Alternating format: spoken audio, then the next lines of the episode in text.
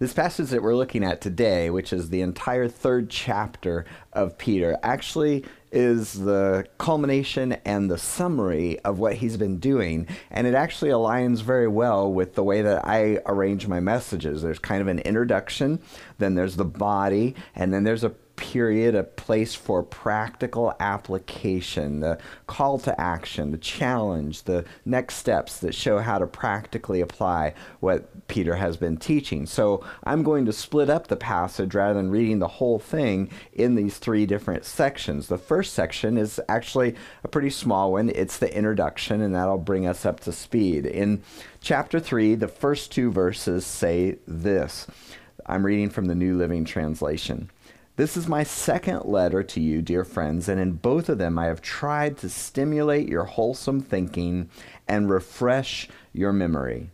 I want you to remember what the holy prophets said long ago and what our Lord and Savior commanded through your apostles.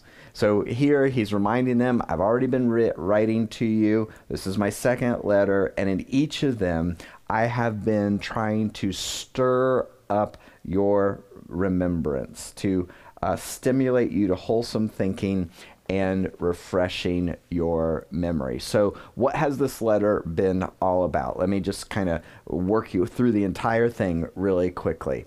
The problem in 2 Peter that the apostle Peter is dealing with is that there are there's corruption from false teachers within. Peter, at heart, is not just an apostle, not just one of the original disciples, but he is a shepherd. And a shepherd is entrusted with caring for, feeding and protecting his flock. And in this letter, he is protecting the flock. He wants to warn them about corruption from false teachers within the church. And so he says, This is my second letter to you. And in both of them, I've tried to stimulate you to wholesome thinking and refresh your memory. Literally, there it says, Stir up your remembrance. He says, Look, you know the truth and now these people are coming in and trying to throw you off course. I want to remind you of the things that you already know and stir up your remembrance. The core application that he makes throughout the letter of 2 Peter is this to make progress. What was the problem with the false teachers?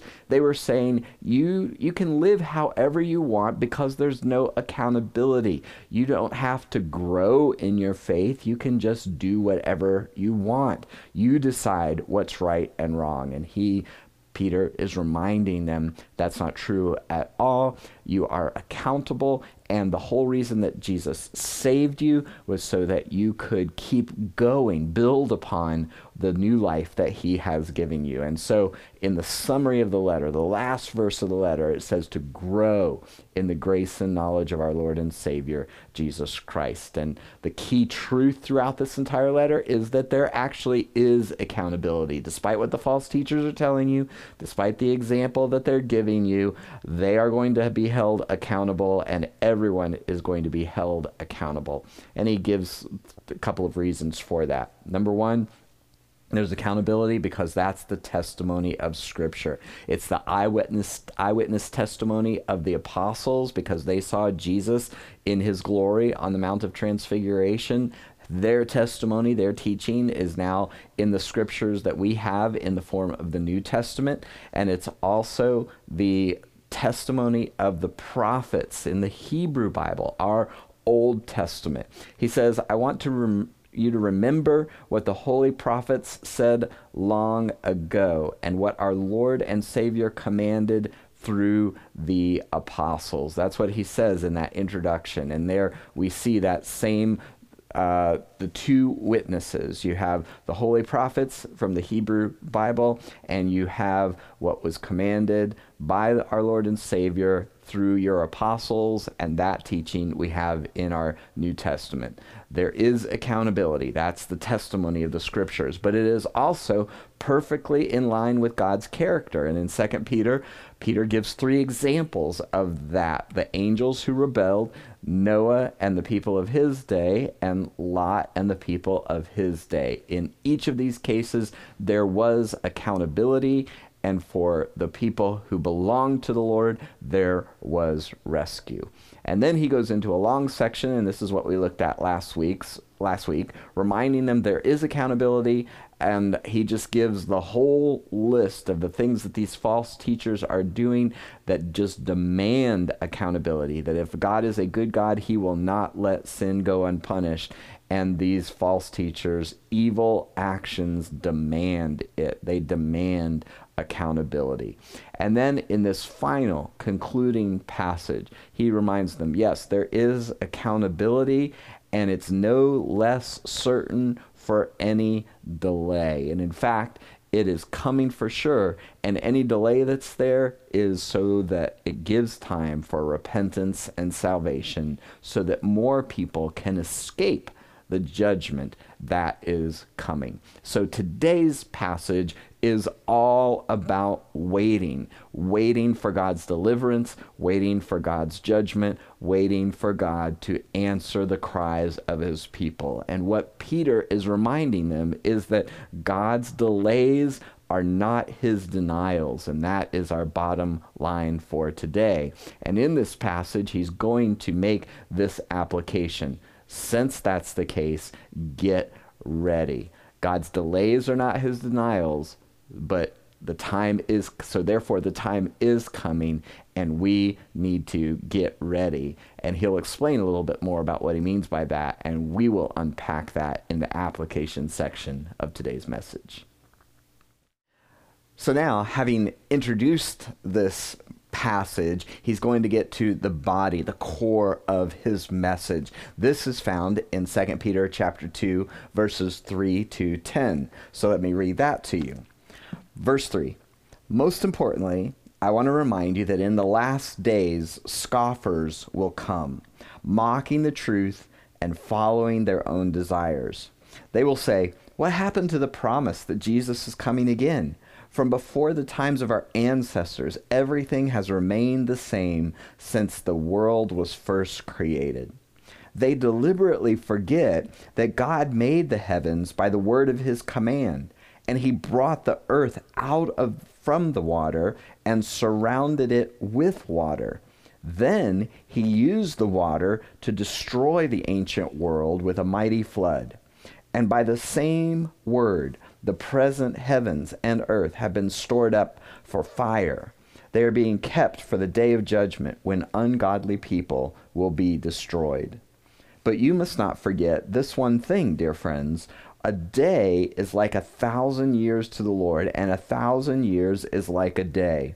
The Lord isn't really being slow about his promise, as some people think. No, he is being patient for your sake he doesn't want anyone to be destroyed, but wants everyone to repent. But the day of the Lord will come as unexpectedly as a thief. Then the heavens will pass away with a terrible noise, and the very elements themselves will disappear in fire, and the earth and everything on it will be found to deserve judgment. So, in this section, he's developing this argument that God's delays are not his denials. And the first thing that he's going to affirm is that the scoffers, the ones who are saying that God's delays are his denials, are in the wrong. Starts off in verse 3, first off, and that's the message translation of that.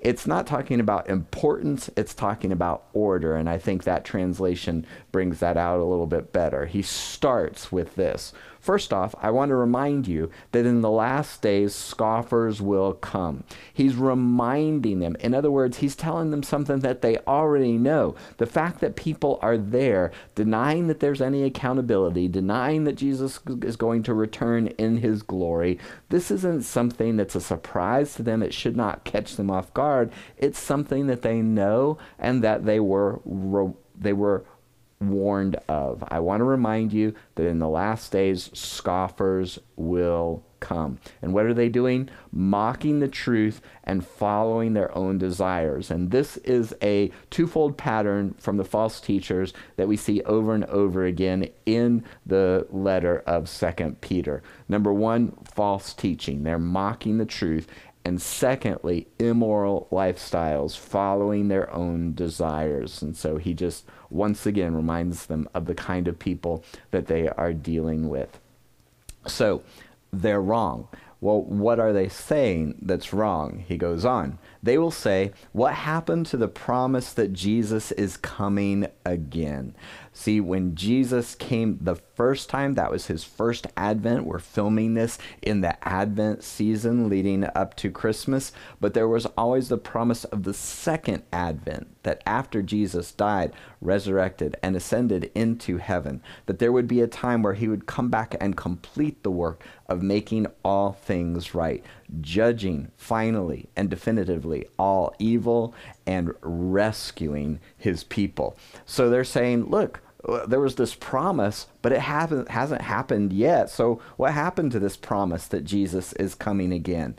And their argument is this: from the beginning from before the times of our ancestors everything has remained the same since the world was first created. In other words, there's this promise that God is going to come back and make everything right. There's this promise that there's accountability and that sin is going to be judged, that people are going to be rescued, but that hasn't happened yet. And in fact, it's been years now, and Jesus hasn't come back. And now, in our perspective, it's been thousands of years since that promise was made thousands of years since that expectation was first set out. So they're saying, look, everything's going on as it always has been.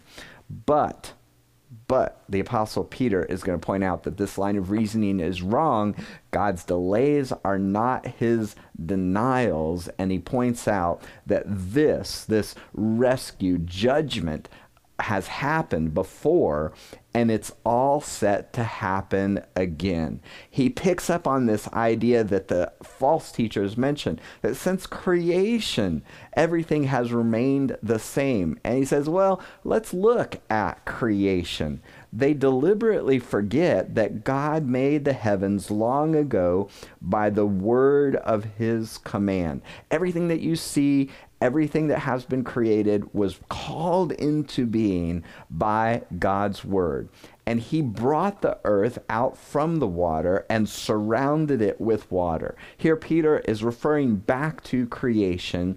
And at th- that time, in the beginning, God created the heavens and the earth, and the earth was without form, formless and void. And the Spirit of God hovered over the waters. There was this watery chaos. And then when the earth, when the land was created, it emerged from the waters. And that's what he's describing. The earth was brought out of the water and then surrounded it with water. There was water in the sky as well. So the earth is there, but there's water all around it, and there's water above it. And what happened? Then he used the water to destroy the ancient world with a mighty flood.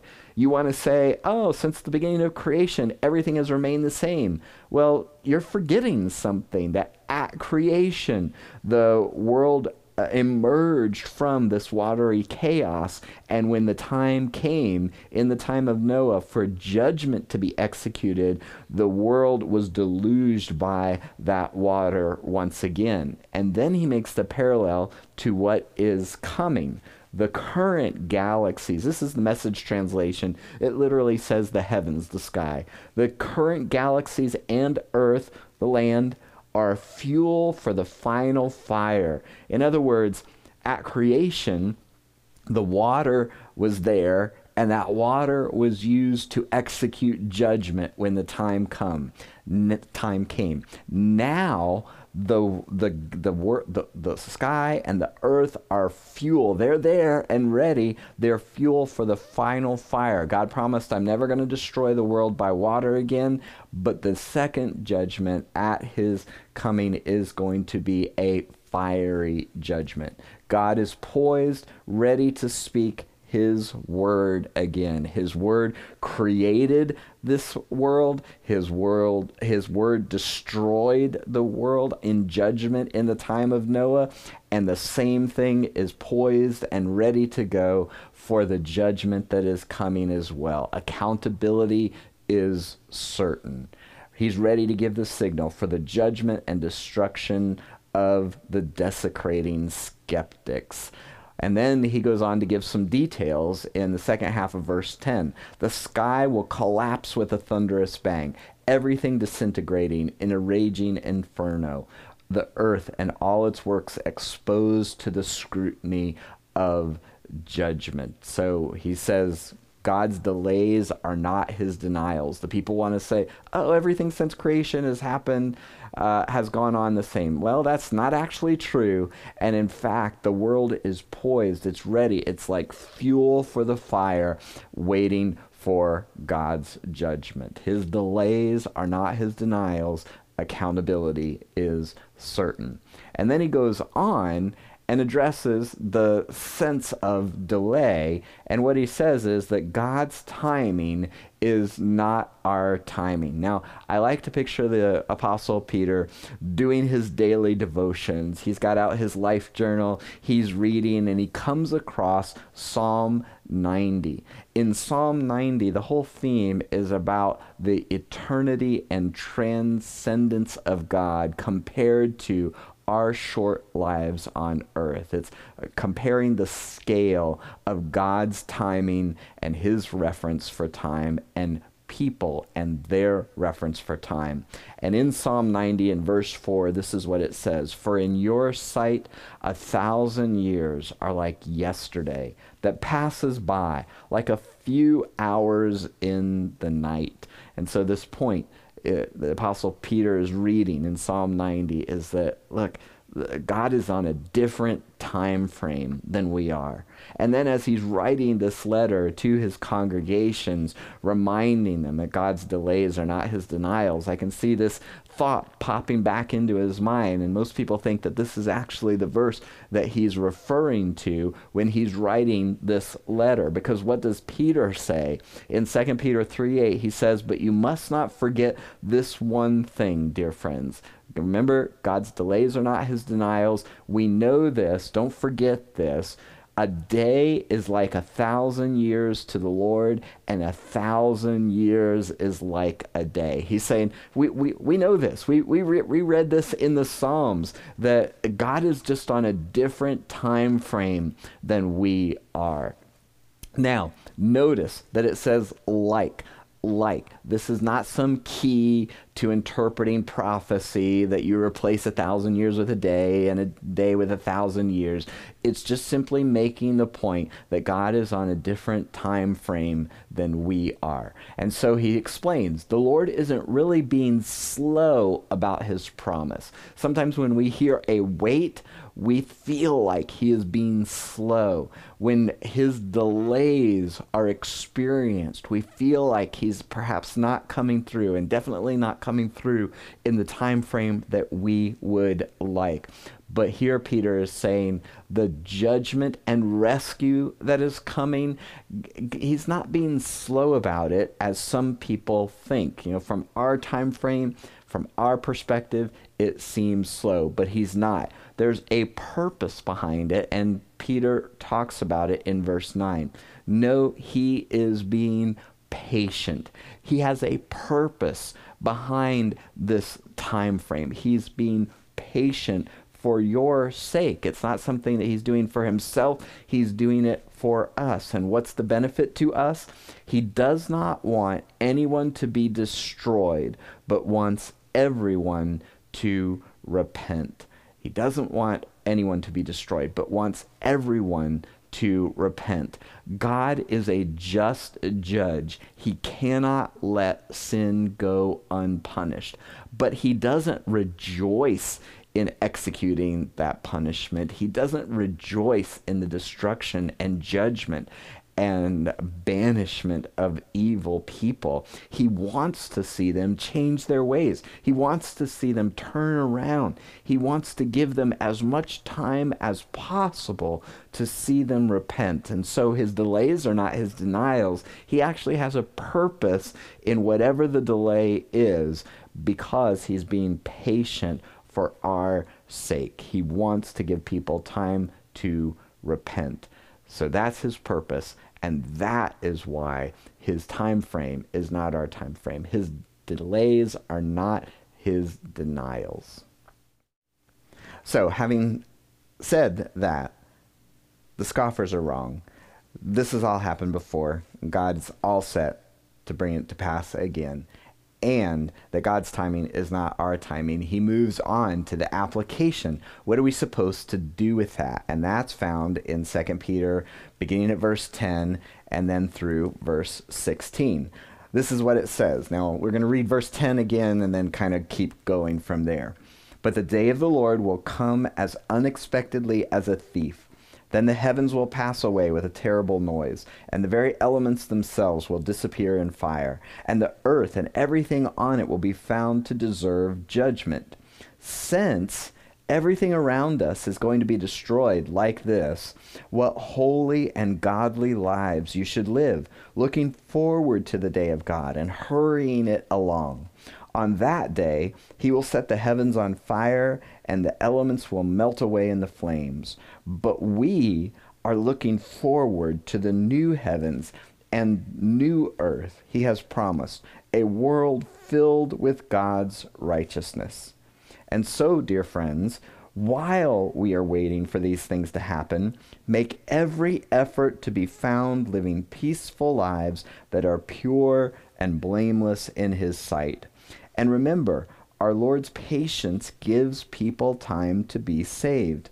This is what our beloved brother Paul also wrote to you with the wisdom God gave him, speaking of these things in all of his letters. Some of his comments are hard to understand, and those who are ignorant and unstable have twisted his letters to mean something quite different, just as they do with other parts of Scripture.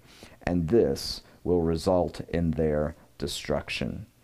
So, having said that God's delays are not his denials, he's going to give them some specific application. What do you do with the fact that sometimes we have to wait? He's countered the arguments of the false teachers, and now he's telling them what they should do with what they've heard. And it's boiled down to this to get ready. And he's going to reference Jesus' teaching, which is repeated by the Apostle Paul. It's repeated in this letter in Peter, and it's also repeated in Revelation, written by the Apostle John. It's universal, it's coming from Jesus' teaching. Jesus was teaching about the coming judgment. He says in verse 10, But the day of the Lord will come as unexpectedly as a thief. And here he's picking up on a theme from Jesus' teaching when he tells about the culmination of all things, the judgment and rescue that is yet to come. This is what Jesus says in Matthew chapter 24 beginning at verse 42. So you too must keep watch, for you don't know what day your Lord is coming. And so he tells them to get ready. He literally says this, verse 44 You must also be ready all the time, for the Son of Man will come when least expected. So there's a time coming. We don't know when he's going to return. We don't know our time frame is not his time frame. So the best thing that we can be do do is to be ready at all times to never be caught unawares. And so Peter gives some specific application. And I'm going to sum it up like this He tells us to get ready, to be ready. And the first thing he says is to take out the trash.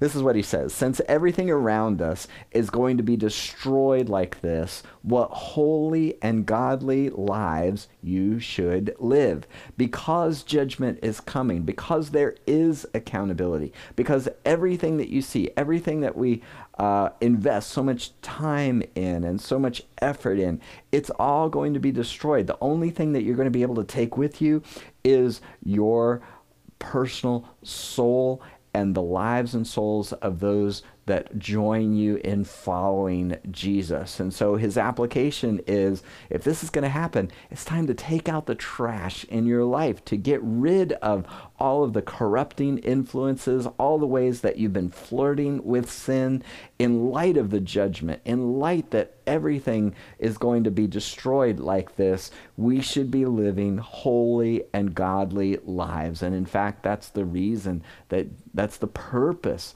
for our new life in Christ, that we could not only be forgiven of those past sins, but we could be delivered from them, that He could write a new ending to our story, a story in which we live holy and godly lives. So it's time to take out the trash. What's the trash? The remnants of that old life, the ways that you've been dabbling in and flirting with sin, those things need to be dealt with. It's time to take out the trash. And the other way that we get ready is we look forward to it. We look forward to it. A lot of times when I talk to people who know that Jesus is coming back and know that judgment is coming and uh, read through the book of Revelation, there's often a sense of dread and a sense of worry and concern. And that should not be the case for those that are following Jesus, that knowing that he's coming back to rescue us, to redeem us, to put and set everything right. This is described in 2 Peter 3:12, looking forward to the day of God and hurrying it along. It should be something that we are looking forward to. It is a hopeful time for us who know Jesus. And I want to also notice this about hurrying it along because some people read that and there's this sense that there are things that we can do to affect the timing of the Lord's return.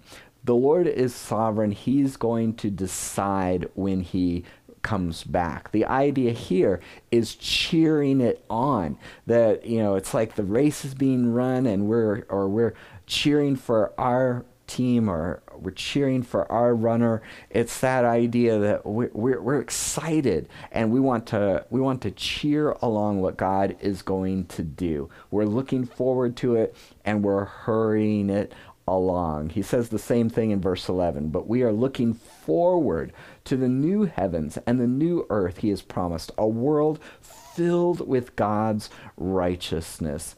There was a time where I felt a little bit of dread and uh, wishing that, you know, oh, I hope that Jesus doesn't come back too soon because there are things that I want to do and things that I want to experience and things that I want to accomplish. But as I became older and as I think about all the brokenness and all the suffering and pain and sorrow and sin that happens day in and day out, I begin to look forward with greater intensity, greater anticipation to that day when God will set everything right. If you love this world, if there are good things that you see in it, that those are those are re- the residue, the rem- remnants of the good world that God has created. And I think of the new heavens and the new earth as everything that we love about the world that we have now with none of the things that make us sorrowful about the world as we experience it now.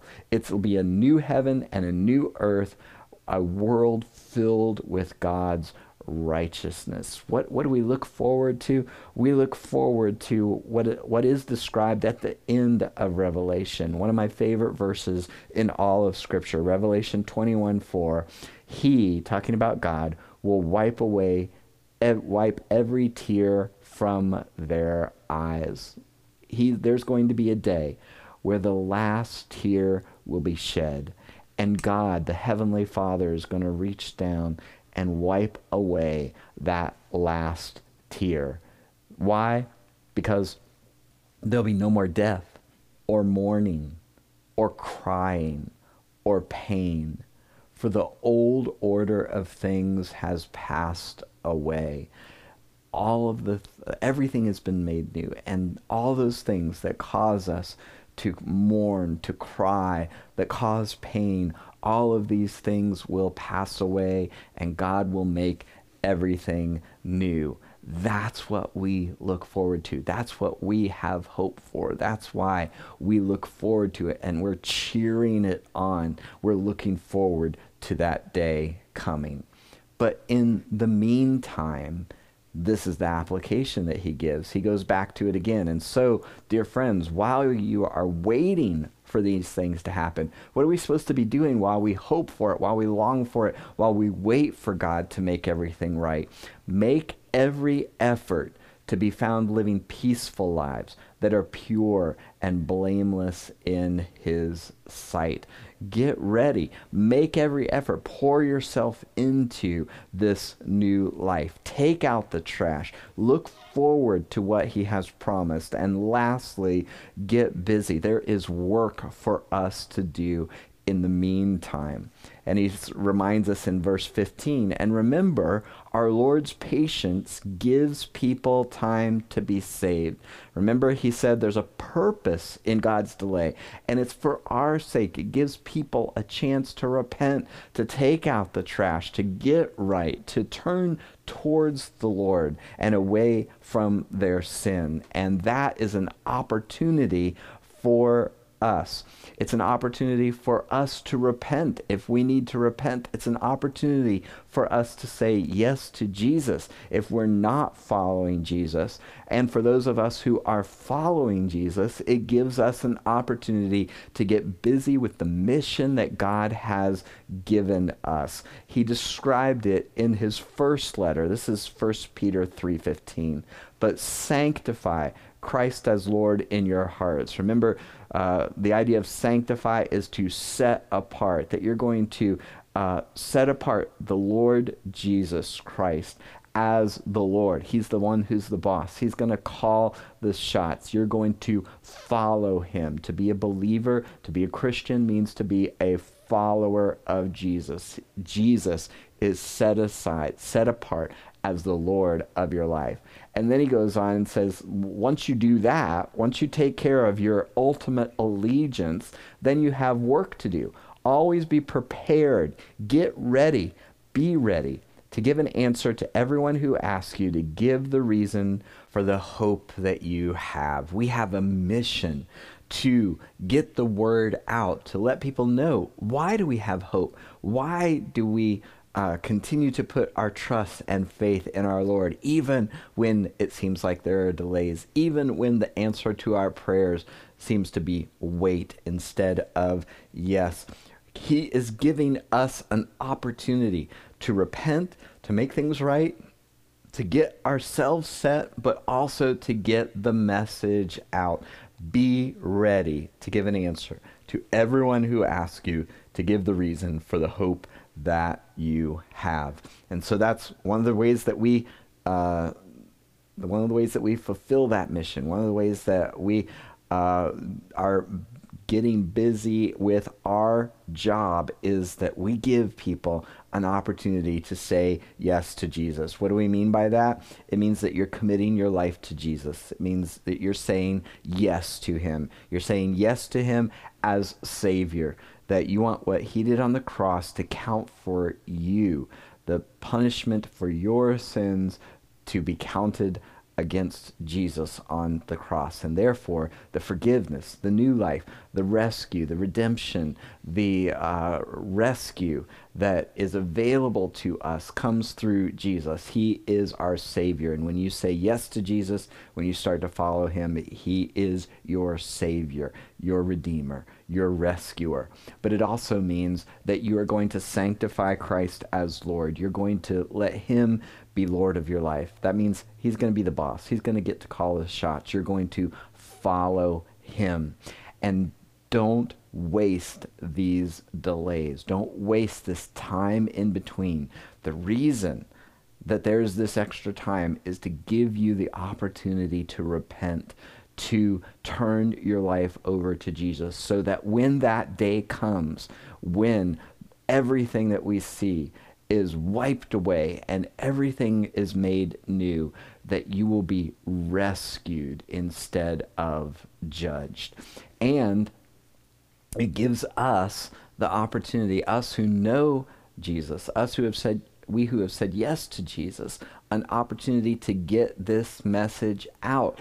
So every one of us should be busy getting the message out, telling people about Jesus, inviting people to church, and sharing links to our website and to our messages, doing whatever you can, just talking about Jesus, telling your story and how he has intervened in your life. All of these are just different ways that we can get busy on the mission that Jesus has given us to go into all the world and to make disciples of people of every nation, baptizing them in the name of the Father and of the Son and of the Holy Spirit, and teaching them to obey, to follow everything that He has commanded. And that brings up that first step of obedience. If you have said yes to Jesus, whether it was just in this moment or recently or a long time ago and haven't taken that first step of obedience of being baptized, now is the time to do that. That is the first step. It's a public declaration that you are following Jesus. If you haven't been baptized, please let us know. You can text baptism to our church number. You can send an email. You can uh, call the church number, whatever it takes let us know that you're ready to be baptized, and we will work on that with you. So now, if you are saying yes, we'd love to be able to celebrate that with you, follow up with you, encourage you, give you information about next steps. Text yes to 603 225 2550, and we will help you along. We want to inspire and equip you as you follow Jesus wholeheartedly. Now we come to the conclusion of the letter, the last two verses, 2 Peter chapter 3, verses 17 and 18. And this is what it says I am warning you ahead of time, dear friends. Be on guard so that you will not be carried away by the errors of these wicked people and lose your secure footing. Rather, you must grow in the grace and knowledge of our Lord and Savior, Jesus Christ. All glory to him, both now and forever. Amen. So in this passage, this last his last parting words, he wants to give them two words. The first is to be on guard. He's referring back to that shepherd heart that he has for the people. He wants to protect them, and he just warns them be careful of, be, uh, stay away from, don't fall for these false teachers and their false teaching, that there isn't going to be accountability, that Jesus isn't coming back, that there's no judgment and no rescue coming. That's all false, and be on the guard. I don't want you to be on guard. I don't want you to lose your place.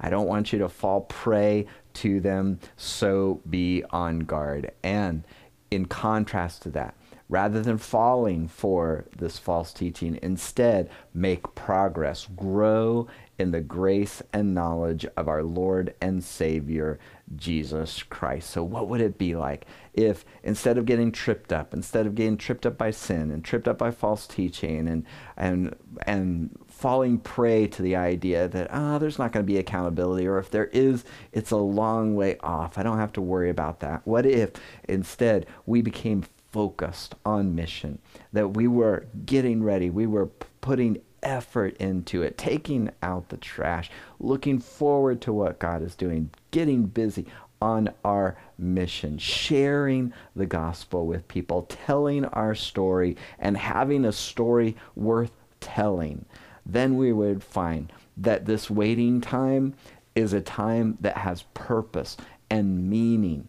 And we would know and understand that God's delays are not his denial. You're never going to be disappointed when you put your faith in and trust in your heavenly Father. If he says yes, it's for your good. If he says wait, it's because he has a purpose in mind for it. And if he says no, that's for your good. He has a reason for his actions towards us. And we will be ready. We'll be in a place where we have cleared our life of the stuff that doesn't belong, where we're looking forward with hope and eager anticipation to what God is going to do. And we have purpose and mission because we belong to the King and He has sent us out with purpose and mission. That's what he wants for us. That's what the Apostle Peter wants for his people, the congregations that he was writing to, and by extension for us. And that reflects our Father's heart towards us. Would you pray with me? Heavenly Father, I thank you that we have your word, that we have the testimony of the apostles in written form in the scriptures so that we can refer to them, so it can be reminded. And I pray, Lord, that you would speak to everyone who is listening, that we, you would give us the wisdom to know exactly how to apply what we've heard today and that we will take action. Give us the courage and initiative that we need. Work in and through us to accomplish your purposes in and through our lives. We thank you for this. We trust this. We look forward to what you are going to do. And we pray this in Jesus' name. Amen.